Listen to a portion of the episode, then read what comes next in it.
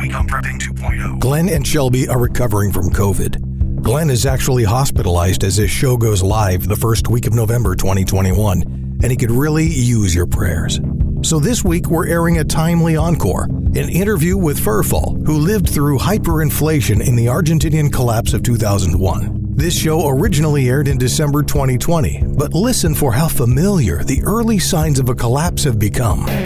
When disaster strikes, will you be prepared?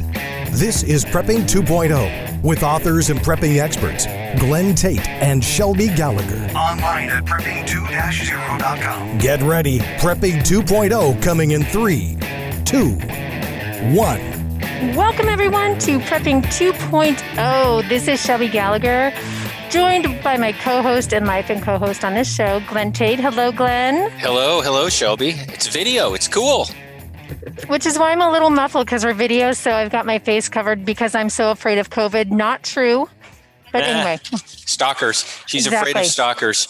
And she has good reason to, because if you don't mind me saying I'm biased, she's my wife. There's a lot of beauty under that mask. Being honest with you. No, Just makes, being makes sense. Well, I wanted to welcome FerFAL, otherwise known as Fernando. Um, FerFAL, by the way, comes from the first three letters of Fernando and then the last letters, F A L, of the battle rifle, the right arm of freedom, 308 battle rifle, which is used by Argentinian forces, if I recall. And so that's where the name comes. We'll call him Fernando FerFAL because we're so tight with him. We just call him nicknames and real names back Fernando is, is just fine. Okay, No, good, Fernando. good, there we go. Um, guys, he lived through Argentina in the 2000 era, meaning the year 2000, and the collapse there. And he's lived through what, quite honestly, is coming to the United States. And you can write all the fiction you want. You can have all the army survival manuals, manuals you want.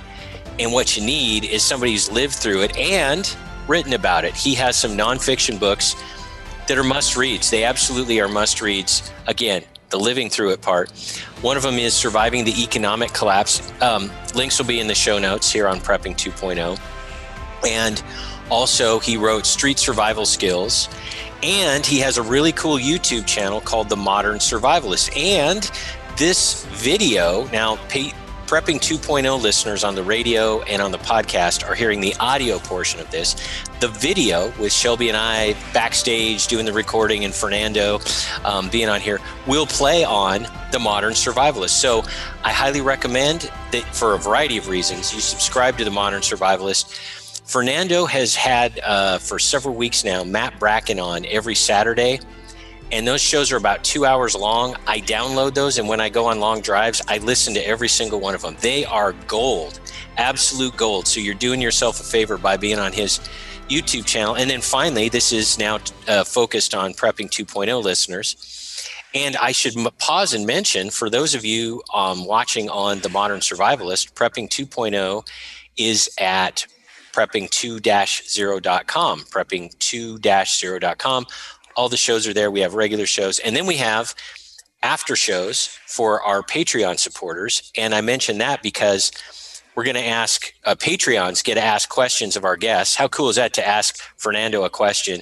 And uh, they've asked 17 questions. And so we'll be going over those in the after show. But you can get all that by watching this on the Modern Survivalist.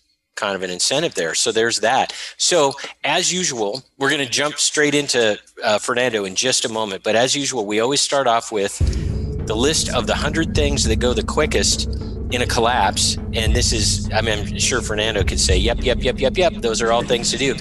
And Shelby's going to start us off with this week's top 100 things. What is that, Shelby? We are on number 88. We're almost to the end of the list. So I encourage folks, if you want to know where this list is, because these days it's a shopping list. Um, and it was put together, I always say this, by the folks who survived the Bosnian collapse in the 90s. It's interesting talking to FerFAL about this because I'm like, I, I would wonder if you've ever seen this list. But we're on number 88. Number 88 is gloves, all kinds of gloves, working, warming, gardening, anything that will protect your hands, gloves we have a, a crud ton of gloves, and I feel like we need to get a few more now that I've seen that on the list. So, encourage you to go to find that list. It's on our website, prepping2-0.com, on the kind of the right hand lower part. It's a shopping list these days, so go check that out. So, let's get into it though, Glenn. Yeah, let's just jump into it. Um, Fernando, thank you for being here. I'm just going to ask you an open ended question, and this is Fernando's story hour. So please just go with it. we we have a hard break. Oh, that's another thing for listeners of the modern survivalist that you may not be used to. We put our show on radio stations, terrestrial radio stations in the United States. And so we have hard breaks. So in about 20 some minutes, we'll say, sorry, Fernando, we have to go to a break and then we'll go to a break. So please understand that. So, but it's free flowing, Fernando. Let me just start off with this. How did Argentina collapse and when did it collapse? Man, yeah, that's that's a pretty um, look, it's it's been different um, stages. I mean, I, I, wrote about the 2001 collapse when uh, Argentina defaulted on its national debt. I think it was 132 billion. At the time, it was, it was the largest default of a of a national debt. Uh, but the, the, country had been struggling in, in different stages before that. Uh, during the 80s, it, it, already had seen hyperinflation, so it wasn't a stranger to that type of, thing. But um, 2001 was a moment in which the, the, the country defaulted on its national debt, unemployment skyrocketed. I think it was like 25%, give or take. It was pretty, it was impossibly high. And inflation started destroying people's savings. And of course, banks closed their doors and left people without anything, without any of their money. Yeah. And so it was a default, it was a financial collapse. Yeah. Um, were there political things going on that sort of made it worse. Yeah, and I think that unlike because a lot of people are watching this right now and thinking of current events in the United States, of course, how could you not? Um, I think that the worst came after that in terms of, of the political uh, left wing um, extremism that we saw after 2001, because everyone being so desperate, they were looking for desperate solutions, and anything sounded good at that time. So it took a, a very strong left uh, wing turn from 2001 on forward. Yeah, and, and later on, we're going to talk about parallels between Argentina and the U.S. But give us an idea, like a day in the life of Fernando. By the way, roughly yeah. how old were you when all this happened? Man, I, I, was just getting married. I think I was like 20, 22, give or take. I, I, don't remember exactly, but I was just getting married. It was not the perfect time for that. Yeah, uh, yeah that was interesting. So here you but, are in the prime of your life. You got your whole yeah. life ahead of you. You've grown up in Argentina. One thing a lot of people in America may not understand about Argentina, and please fill in on this, Fernando, because sure. you live there and, and I haven't, but – everyone might think, oh, Argentina's in South America. It's got to be a train wreck, like, say, you know, uh, Central America or something like that. Argentina, right. especially in the 80s, 90s, and up until about 2000, was a prosperous, peaceful, wonderful, wonderful yeah. place. Please fill in like what was like like before the collapse, and then spend sure. a lot of time talking about what life was like after the collapse. Like what did tomatoes cost, and talk about gangsters and all that kind of stuff. Look, it, it, was 80s, 90s. Argentina always struggled with, with a poor economy, but culturally speaking, it was a it was a, a very good place uh, economically as well. People, uh, there was a very strong, very clear middle class. You know what I mean? I mean, I live in the United States. I, know how to compare both, and I mean, being a kid, I remember I, because I lived in in U.S. when I was when I was little, and my folks, uh, my, my father works in in in banking back in the day, and we were living in, in Boston. So um, we were even when we went back to uh, Argentina, we were thinking about going back. And I remember the conversation of, well, it would be nice to go back back to the states, but we wouldn't be making as much money as we're making here. So the average, and you know, this is just the way it is. The average manager, like a like an executive, you would be making more money in Argentina than the United States. Your your standard of living in many cases would be better, um, and that was pretty. I mean, there was still a very clear level of uh, poverty was uh, very very much real poverty in Argentina, but for the, the middle class, it was like you were just saying. It was like the exemption to what most of Latin America is. Uh, it wouldn't compare to Mexico. It wouldn't compare to anything else. It was just um, a, a, different place. You had a, a lot better education, uh, job opportunities. The, the cultural um, scenario was completely different. Buenos Aires is a very large. I mean, till this day, people go to Buenos Aires and they, hey, this, this is a pretty decent, large city, you know. Um, and it wasn't as dangerous even. There was always crime, and and such. But in many cases, it was safer than many of some of the more dangerous cities in the United States. So you'd be li- living safer. You had a good quality of life. Why would you back in those days, if that's where you live, where you had your family? Why would you go uh, to America? It just didn't make a whole lot of sense. Of course, that changed a, a lot after 2001. Um, and it changed by i mean the easiest way to explain this it would be imagine if right now you go to walmart and everything costs three times as much and you're not making three times as much money or you're even lost your job so you have a hundred bucks and now you're buying like four bottles of coke with that you know it, it's it's that kind of thing how would you deal with that and a lot of people just did it guess that's the best way to explain it one other thing about Argentina, and you can go ahead and laugh, everybody, if you want. In the sixth grade, I wrote a report on Uruguay, and and I, I remember, and they're obviously different countries. I remember yeah. they would say, "Well, over in Argentina, X, Y, and Z," and I was like, "Argentina sounds pretty cool." It was supposed to be on Uruguay, but I ended up learning a lot about Argentina. It's it's a big country. Um, there are a lot of rural areas. You guys have, and there's a word for it. Forgive, forgive me for not remembering it from the sixth grade, but basically, you guys have cowboys. I mean, you have ranches and stuff, right? Yeah, yeah, yeah. Well, a, a lot. Uh, it's because a lot of it is, is very much flat, and it's like, like ideal for cattle and that sort of thing. So there, there's, and it's a very large. I think it's like this. I mean, it's not United States, but I think it's like seventh or eighth largest country in the planet. So it's a big place, and you have ideal weather for for growing. You know, for for food production. Um, it, it makes food. I still makes food for 10, 10 times its own population. So it's a it's a country that should be doing. And of course, natural resources. You have jungles up north. You have deserts to the west. I mean, you, you have glaciers to the south, forests. You have pretty much anything that you could think of in terms of, of natural resources but it's just the, the people that, that, that ruin it. And Uruguay is like the little brother of Argentina. Sometimes they get angry because it used to be one of the it used to be another province oh. of Argentina. So it, it, kind of gained its you know independence when I think it was when when fighting Brazil at some point. But the connection is very much it's like brother country. You know they're very close. Yeah, and I I bring all this up because I want people to know that what happened in Argentina is not it didn't happen on the moon. I mean, it's not yeah. abs- it, there are so many parallels to the United States. This is one of the reasons I find Argentina and and Fernando's books so great is because it's a glimpse into kind of quasi America. Um, things are going well, things are functioning well, prosperous. Cowboys, for goodness sakes. It began with a G, Fairfax. What is the name, you guys? It's like a Gauchos. Gauchos. Gauchos. That's what it is. Thank you.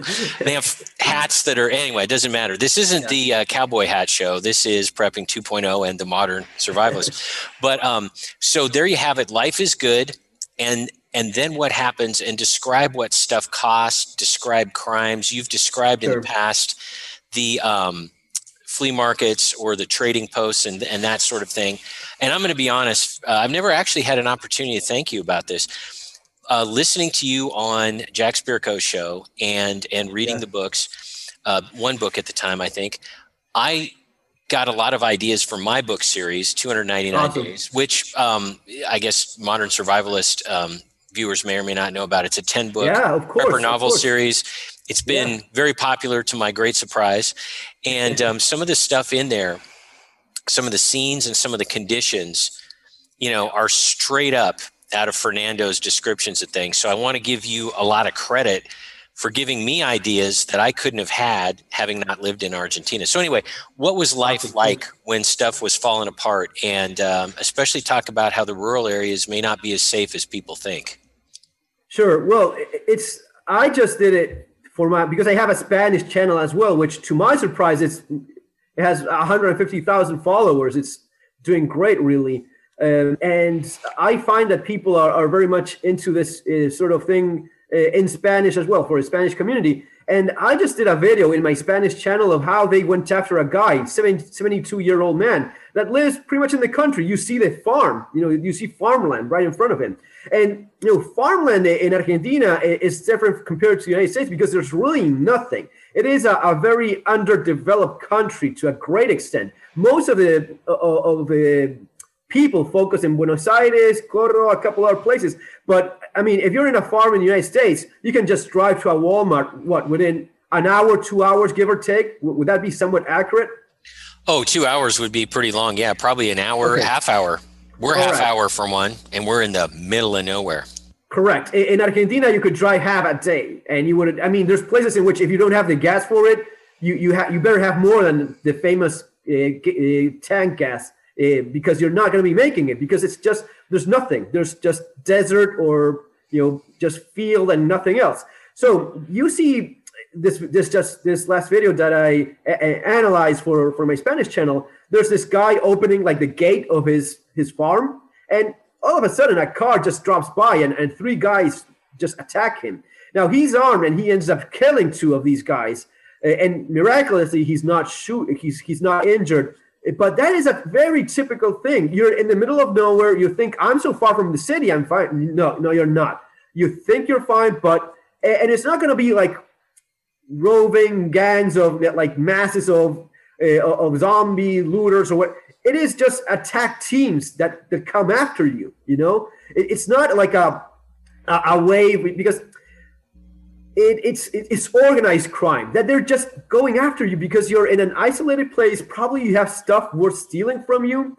So all of out of nowhere, they just drop by and hit you, and many times it, it ends up uh, pretty bad for those being attacked. Of course, you avoid a lot of the nasty stuff that you see in cities, but it's usually more of the, the petty crime and often very violent crime as well, because maybe you, you catch a bullet uh, outside the bank. You know, they just want to steal what you have in your pocket. But it, it is it is not that living in the country is this magical solution to all things crime related when a country goes to hell. Wow. Yeah, and you you said something that was pretty chilling in in I forget which book basically the farther away you are when the bad guys come there's no one to hear you scream yeah that's very tragic and some very awful things happened on some of the the ranches and farms out there um, by the way i have to ask this because it's a, sure. a key ingredient to everything in say the 80s 90s and up to 2000 what kind of gun laws did argentina have the reason i ask is americans are sitting back and we have this view and i see a shotgun over your left shoulder by the way so you're not disarmed um, no. where you are now um, but the rest of the world nobody has any guns and so we're all different and we don't have to worry about these kinds of things. What were the level of armament basically? Yeah yeah well one thing i like to point out because it's, it's usually the left in the United States that always points out towards other countries how they do things and how they want to replicate. Look, if this idea that everyone else is unarmed and no one has a gun outside of the United States and and anyone in um, people in the United States are, are crazy because they have guns. Look at the most armed countries in the planet. You'll see the it's in Wikipedia. Look at uh, armed uh, guns per hundred thousand population the best countries in the world are always the most armed. You're going to be looking at Finland. You're going to be looking at Switzerland. Germany has a lot of guns. I mean, I have a the gun that you see there in the back. In the United States, that would be a short barrel shotgun. It would require even extra paperwork, and and I bought it like any other shotgun because it doesn't matter how long the barrel is. Uh, my AR is 14 and a half inch barrel length. That would be requiring a, a, a um, a stamp and 200 bucks, I believe, if, if I'm getting that right. Yes. So this idea that that anything else is completely unarmed. Now, what is also very interesting is that the less liberty you have, the less rights you have to have guns. So, for, for example, you go to Cuba, communist country, you cannot own any type of firearm. You go to a place, uh, some of the more dangerous places in Central America, they have awful gun laws. You cannot have anything at all. Now, you mentioned Uruguay. Uruguay is one of one of the at, at a point it was called like the Switzerland of Latin America. I wouldn't go as far, but it is maybe one of the safest options you have. It is very safe. It is it's it's pretty good in general. If if I had to pick one place in in South America, I'd probably look at Uruguay. And there's lots of people from Argentina moving to Uruguay right now because the situation in Argentina right now is very bad. Uruguay has the best gun laws in all of South America by far. Mm. So, and they recently voted, elected a, a right wing uh, conservative government. So they got their act put together, you know. Um, it's the same thing time and again. You have um, the, the, more free countries have the better gun laws. Now, in Argentina, you could have handguns. You couldn't have like center fire semi-automatic weapons, which is it's kind of a, a shame. But you could have pretty decent firearms. You could have uh, like um, any kind of pistol that you wanted, lever action rifles, semi-automatic shotguns. The only thing would be ARs, AKs. Those would be tougher to get. Okay, so we have a couple minutes before we go into our hard break. Um, TMS uh, viewers, uh, it's the thing we have to do, as I mentioned, the radio breaks. So I'll start off with a question, and we'll have to cut you off very unceremoniously. Our apologies, but it'll get things started. So describe the day that, if it was a day, uh, describe when the country defaulted and what happened with prices and and fear and consternation and politics and all that stuff. It's like that shocking time when I'm guessing you turned on the TV and said, "Uh oh," what was that like? Well, we'll we'll go back to it after the the break, right? Yeah, but you can get us started if you. Yeah, want. you have like two and a half minutes, so yeah, two and a half you, minutes, you, so. you Okay. can cover a lot, so you're good.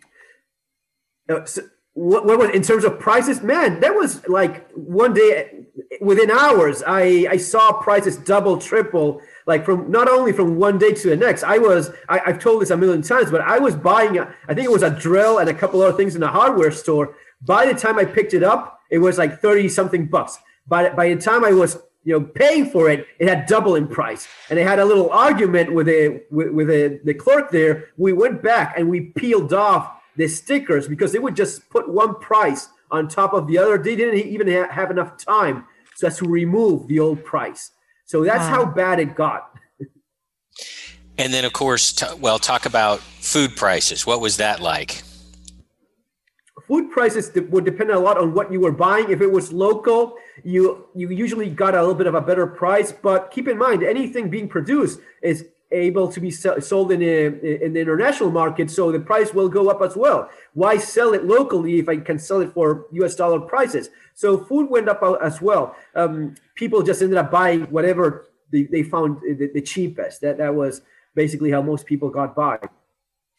It, Yeah. Right, and um, and you told the story, and we only have a few more seconds. Sorry to do this, but Nope, and I'll, and I'll jump in there too. yeah, go ahead. sure.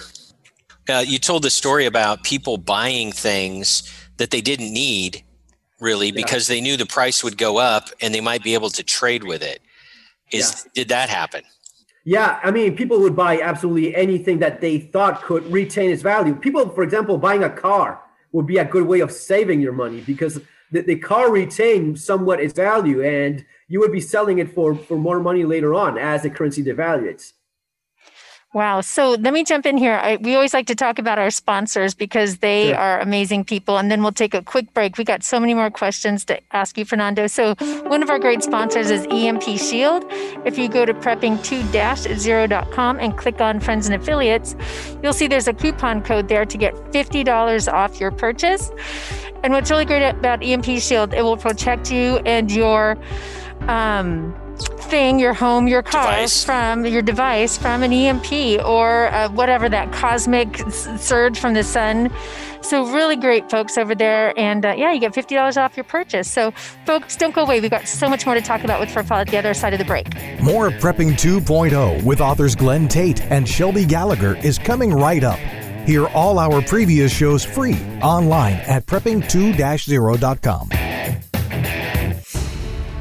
Prepping 2.0 is about that next level of prepping. One of the key 2.0 items to have is bulletproof body armor plates.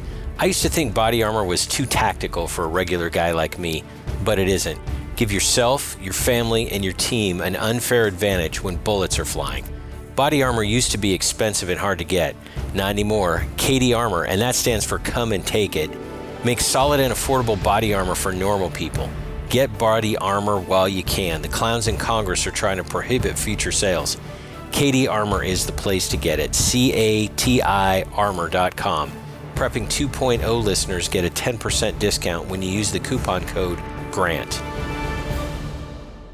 When the grid goes down, darkness will descend fast. Used to be there was nothing you could do about an EMP, electromagnetic pulse, or CME, coronal mass ejection.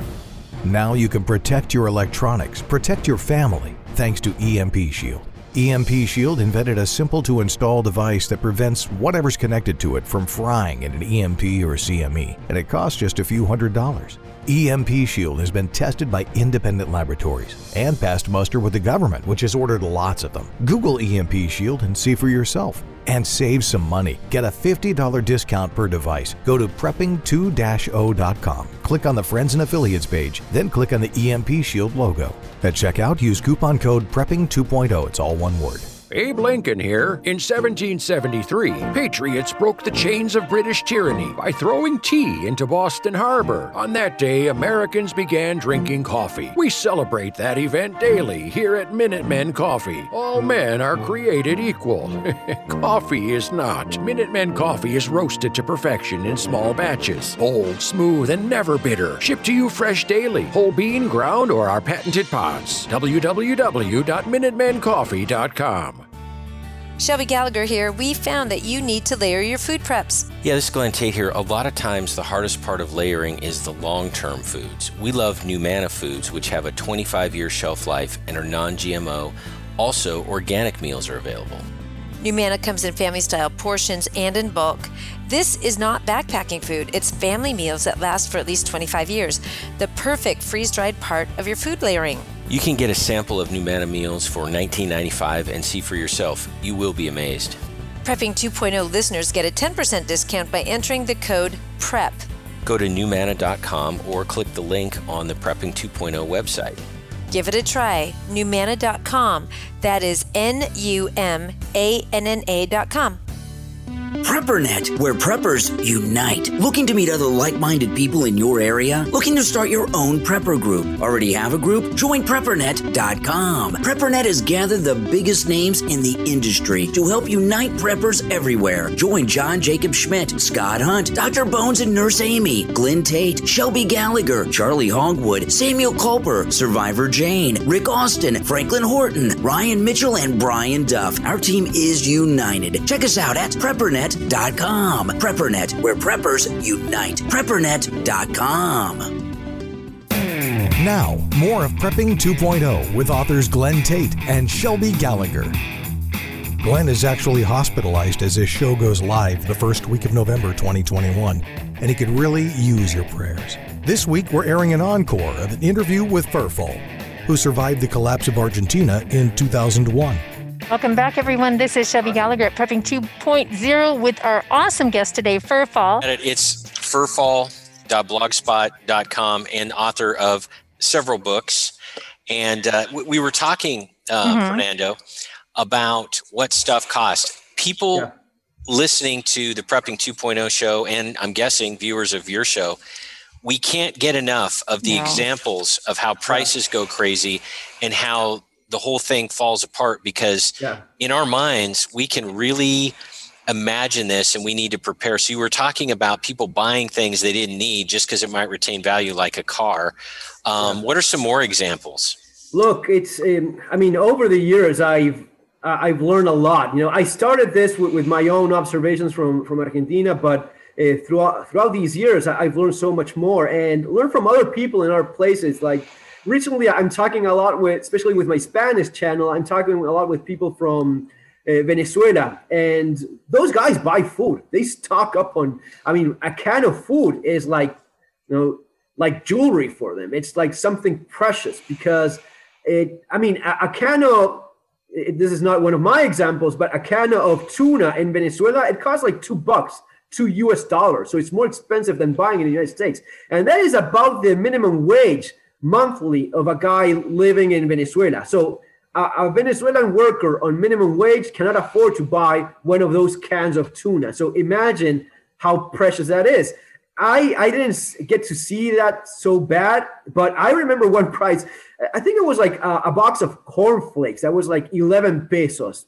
And that would have been at that time like three or four dollars, which it's, you know, just a, a tiny box of, of cornflakes, uh, three bucks um, and the same would go for many things. Anything that was imported, of course, was was impossible because the price was in in dollars. Um, but you know, even stuff like cell phones that later on people would buy it in, in, just a way of buying something that is not melting in your in your hands. People would try to buy, of course, U.S. dollars. Some some folks bought gold and silver, but it wasn't as common. Most people try to save in dollars because that's the thing you can trade right away. Even in on the street, you will have folks that will accept U.S. dollars instead of pesos. Again, same thing in Venezuela right now. So let me translate that though a little bit. So. Sure can of tuna in Venezuela, two dollars. So I'm sitting here going, well, you know, that's not awful. But the flip side of that, though, look at it differently, though. An entire month wages. Exactly. Here in America, if you're making minimum wage, we're talking a thousand plus, do- you know, thousands of dollars to right. one can of tuna. So the value can be it's not just the, what the cost of it is it's what it takes to earn it's, it so it's exactly it's in relation to i mean everything is in relation to how much money you make yeah you, you may, you may be laughing about a, a, can of tuna but if that can of tuna costs uh, $1500 you're not going to be laughing so much exactly. anymore so that imagine that that's the only way in which you can wrap your head around this imagine if a can of tuna costs 1500 us dollars and you may, oh, that's impossible. Well, well, no, no, no, it's not impossible. Those are just little pieces of pieces of paper. The can of tuna is actually a chunk of fish inside a can. the, the exactly. paper is a lot easier to print. And I mean, let's not even get into digital current uh, money because that's not even paper. At least you have the paper to burn with fifteen hundred bucks. Uh, but that's the way, and that also creates a, a parallel economy in which I mean, most I, I talk with people in, Minnesota. They look, we don't make that kind of money because uh, I, am an electrician or I'm someone with with skills and I work online and I try to get paid in dollars because I wouldn't be able to survive with the, the Venezuelan minimum wage. No one survives in Venezuela with the Venezuelan minimum wage. You know. Wow. Because this goes for the people that think, okay, I'll retire, go with a hundred thousand US dollars, and move to Venezuela and live like a king, like in that what that comedy movie Euro Trip is it where the guy buys the hotel for like 20 mm-hmm. cents or something like that? Th- that doesn't happen in these places because if you want to live in a nice place in Venezuela, I bet it's going to be costing 100K, 200K or more. It's just the way it is. There's just a parallel economy to the madness of the official one. Talk more, if you would, about this parallel economy because I think it's going to pretty much replace in some parts of the U.S. And I think the collapse in the U.S. will be different regionally, but that's a whole of different course. discussion. But the parallel economy, if you could talk about barter, talk about yeah. organized crime, and then what some alternative currencies are uh, ammunition, gold, that kind of stuff. Yeah, in, in, terms of parallel economy, well, this, as you were just saying, it, it depends a lot on, you know, even cultural aspects, because I would venture that lots of places in the United States, if something like that happens, I'd see silver, junk silver, gold, that would be something that most uh, preppers in the United States and even uh, right wing type of, of, folks will easily uh, move towards if the US dollar devaluates some in, in some similar manner. Um, but what we would see is well, we you mentioned barter before. Um, there were these barter clubs, and these were mostly uh, an emergency resource for people that just had nothing. You know, if you don't have a job, Eh, you don't have a job. A year goes by where you're honestly looking for one and you're not finding it. You just go to one of you, you would go to one of these places and say, you know, I can, you know, cut hair. You know, I, you know, that that's that's what I do. I, am a barber, so I, I do that. What do you have to offer in exchange? Okay, I'm a psychiatrist. I mean, this would be actual examples. A psychiatrist without a job would offer a session for about an hour and usually you had these coupons, like these barter club coupons that were like somewhat of a, a you know currency to some extent. And if you made anything, if you made clothes, if you prepared food, anything that you did or services, you would change those in these barter clubs. They, uh, you know, it, it's it depends a lot because usually these were things for people that had nothing else to go on um, it was not ideal by any means. And if you actually had money, even devaluated money, usually people would accept that more readily than any barter club coupon or anything like that. But the, the barter club thing was was very much real and at a time very extended. As things uh, developed, uh, eventually people uh, moved away from those. I guess you can still find them somewhere, but they're not as common as they once used to be. Now, mm. it, yeah, you're going to be asking something. Yep, I am, but I'm going to jump in here. We got to give our, our awesome sponsors a quick shout out. Quick shout out to NuManna Foods talking about uh, getting prepped. If you go to, again, go to our website, go over to Friends and Affiliates, NuManna Food deals in bulk freeze dried food. Use the word prep at checkout, get 10% off. Great way to get stocked up on food preps so that you don't have to do bartering coupons. Another one I'm going to give a shout out to Backwoods Home Magazine, a quarterly magazine that does a great job letting you know how you can live off the grid, live uh, on your land, and be self sufficient, which these days we can see will be very helpful. Use the words or the term six, the digit six off, and you'll get a little discount. So I wanted to ask you this though, FerFAL.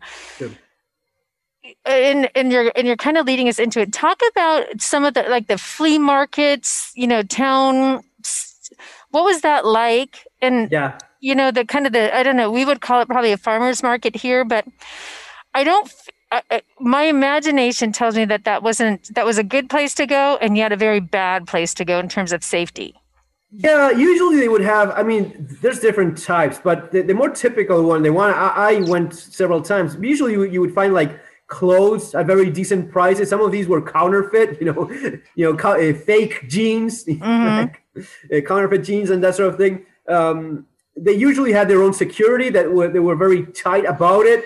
So you'd had like a couple guys with a shotgun, one and then the other, very very Mad Max like. But this was maybe going on inside like a like a big, um, I don't know, like like one of these uh, buildings, one of these large uh, buildings that were empty, like a, a, a, a, former factory of some kind. So you'd have like a big room, and you'd have like you know maybe a thousand square feet kind of thing, or I mean some, something something very big. Um, and they, you'd org- they'd organize this in like little kiosks or little desks. Know, think of it like a like a gun show, you know, like mm-hmm, that sort of thing, mm-hmm. but larger and with different sort of stuff. Um, it would usually be run by someone kind of shady.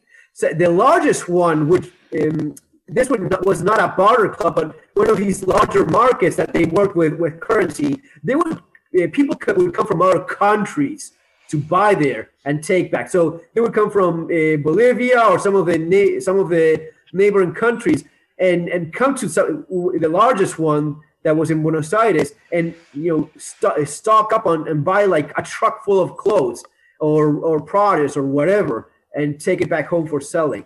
Um, so they, they would have their own security and and yet they were dangerous too because every once in a while there were internal affairs there that were resolved uh, pretty violently at times. Mm-hmm. Yeah, and you've you yeah, talk that would be the best way of yeah, absolutely. You talk about in your street survival skills book about how to act and how not to act um, around, you know, town basically to make yourself less of a target and everything. Talk about that because that seems like a pretty practical skill that Americans are going to need to be using here pretty soon. Well, and I'm going to jump in here. I think some, to some degree, and I know you've talked extensive, extensively to Matt Bracken about the violence, the Antifa, the BLM violence on the streets. I think, yeah. and you and you just talked about the 72 year old man on the farm. I think this is skills that one people need now here in America. What are your thoughts? Yeah, yeah.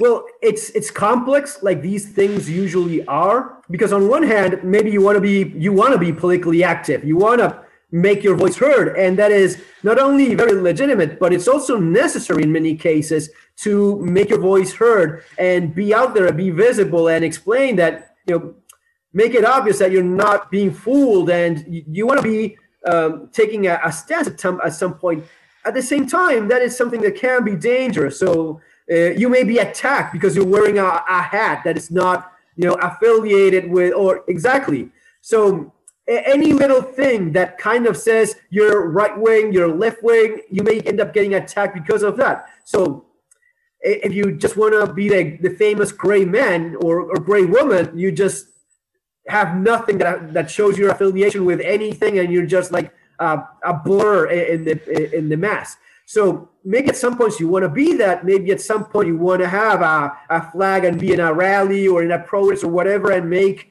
your your opinion heard, which is of course you know, these days everything is political. Even wearing a mask is a political statement at, at some point.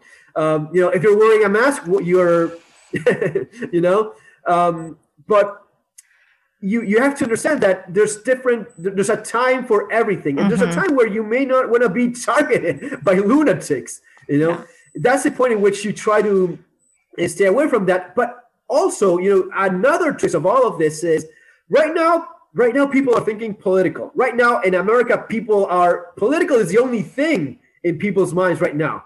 But there's going to be a, an afterwards in which there's maybe going to be people that don't care about any of that, and they're just going to be coming after you because you have money, because you may have a nice truck, because they think you have a nice place, and you have stuff for stealing and you're going to be attacked because of that sort of thing. So if I'm wearing like um, you know clothes of a certain brand that are more expensive, a watch that looks a little bit more, out, even I mean, even if I have uh, in an open carry state, I have a gun and I look at the gun and I because I know firearms, I can see a thousand dollar gun in someone's hip.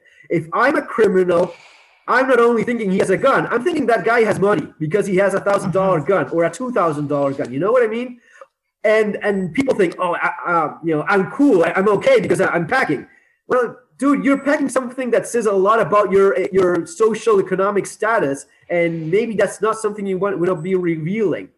Um, for women, it may be jewelry. For uh, for guys and women in general, maybe watches.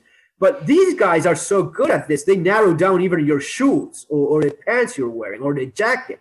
So that's the kind of thing you want to be careful about. Hmm.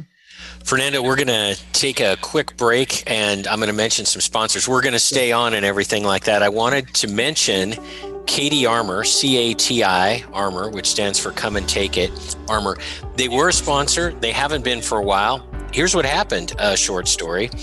Um, they were selling so much body armor, probably because they were on Prepping 2.0, that uh, they were backlogged in orders and they weren't taking care of some of our listeners. So we had a little pause. We put a little pause on the uh, sponsorship. They've got their orders fulfilled now and they're ready to uh, get people out stuff in a timely manner. So they're back on the show. CATI Armor, C A T I armor.com. Use the coupon code GRANT and you get 10% off. The last thing I want to mention, and then there won't be any more sponsor interruptions. It's not really a sponsor.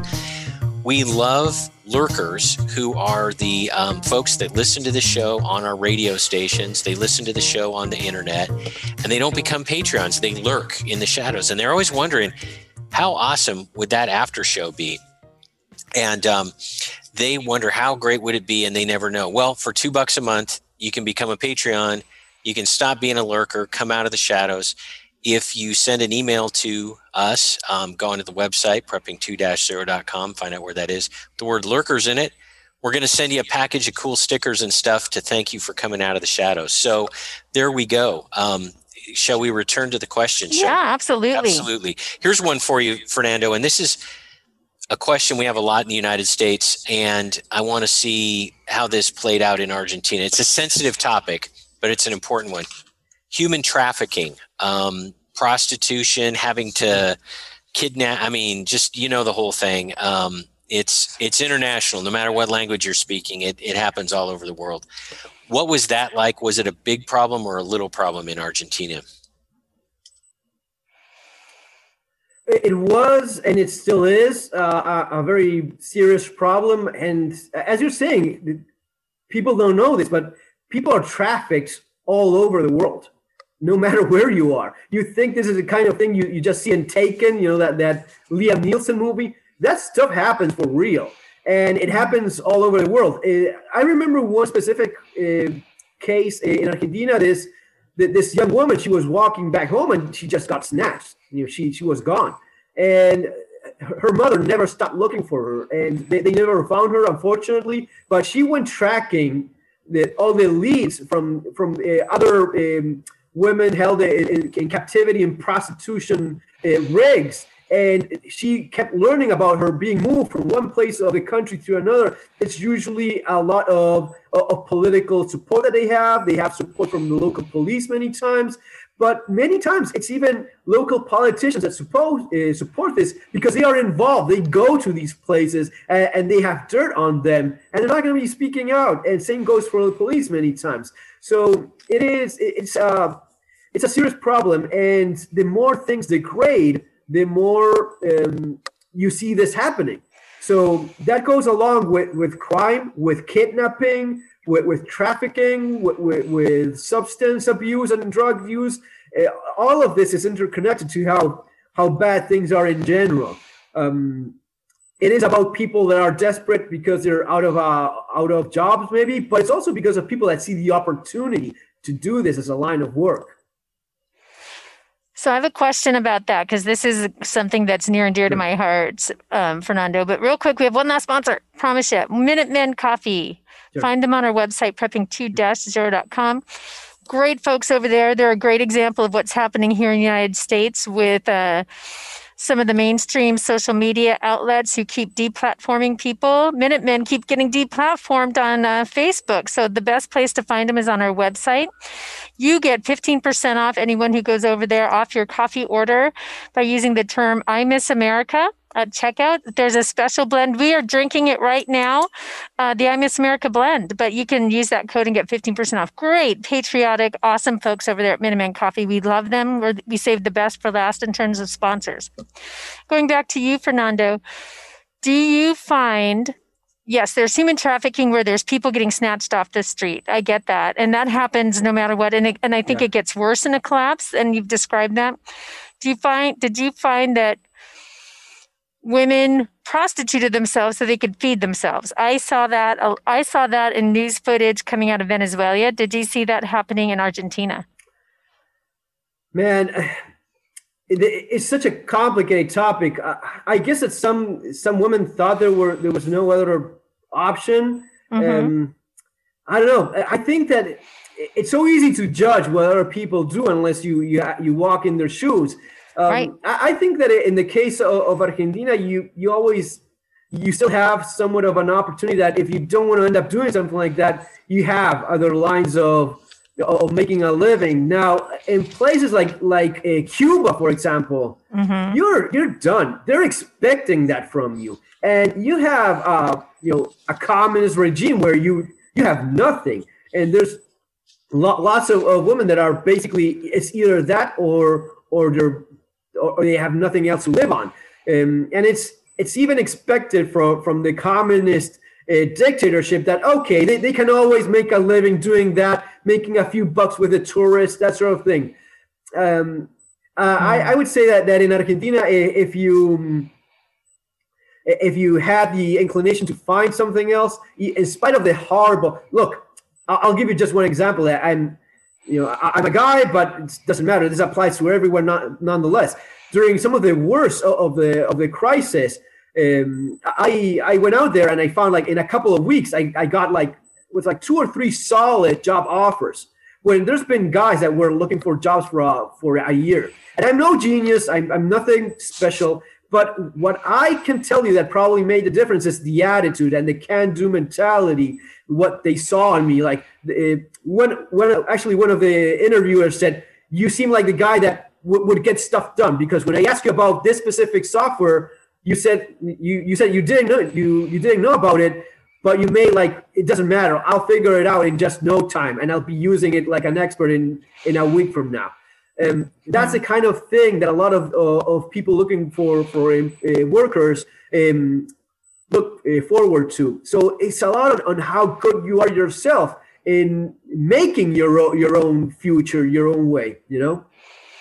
Wow. Wow. So yeah, your work ethic is what will get you through that. That's a nice, that's refreshing yeah. thought. Yes. Very good. Glen well, has a question. Fernando, we've been talking a lot about, and thank you for, for bringing this up, a lot of what I would call mindset things. You just mentioned a great example of having a can do attitude and, and yes, there'll be side jobs. Yeah. It may not be normal jobs and everything else.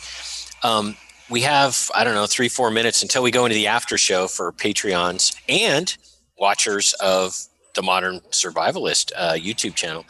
Um, when it comes down to items, things, what are some things that you think Americans never really think that they should have, going into one of these things? Do do we have sort of an American blind spot? It's like, and I'll make up an example. Like, no one in America ever thought we'd need can openers, right? And then you're saying, wow, when we were in Argentina, can openers were really important because, I mean, what are some things maybe even that people can go out and get if they haven't already? Yeah. That you've learned from your experience are really, really important. Training. Training. I know how to use your gun properly. you can't get that on Amazon, no, huh? I, am serious. Yeah, no. That... Unfortunately, no. You know, unfortunately, no. But it's it's it's the thing that I, I find that lots of people think that a, a, gun is like some kind of magic wand, and, and it's not. If you know how to use it, and I go back to this thing of okay, maybe when things are not all that bad, you can't get away with pointing a gun at someone and scaring them off, or it's maybe just one guy coming after you. Look at this this stuff that I put in my Spanish channel. It's two, three, four guys coming after you, and you know sometimes it's about being lucky. More often than not, it's about being good at shooting. I mean, my my instructor my, my shooting instructor in, in, Buenos Aires, he he was the, the chief of instructors for the Buenos Aires police. The guy has, you know, I, I don't even want to say how many uh, cases he he got involved in in shootings and, and killing people in self-defense or in the line of work. But it, it happens a lot. And even for average folks that are just coming back home at night from from work, you know, that window of opportunity when you open the door try to uh, go out or, or come back home, you get jumped and attacked by several people. And at that time, you better be good with, with that firearm. And I guess that's one of the things. Lots of Americans have guns, not not as many Americans know how to use it properly and, and take it seriously in terms of a holistic approach to knowing how to fight. That is awesome. And if anyone doubts that that's what he is saying is true, ask Kyle Rittenhouse. How many people yeah. jumped him? And because that young 17 year old had some training he defended himself. He's got to defend himself now legally but um, he's he's at least breathing. So folks we yeah. have to kind of wrap it up here just a little bit. We're going to go into the after show so don't worry if you're a patreon. Um, but i always like to let these are weird times we live in folks and um, i encourage you to go check out fernando's um, YouTube channel, especially watch some of the interviews he's done with Matt Brack, and he's been a guest on this show. And in the street fighting and the and as things continue to unroll here in the United States, there's so many parallels that we're going to talk about that in the after show. But before we go, I always like to leave people with the inspiring, inspiring um, phrase from Benjamin Franklin: "Failing to prepare is preparing to fail." Folks, stay safe, stay tuned. Stay vigilant. Have a good week. You've been listening to Prepping 2.0 with authors Glen Tate and Shelby Gallagher. All the information you've heard today, including all our previous shows, is online at prepping2-0.com. Find out more about Glen's books at 299days.com and Shelby's books at agreatstate.com. Until next time, be smart, be safe, and be prepared.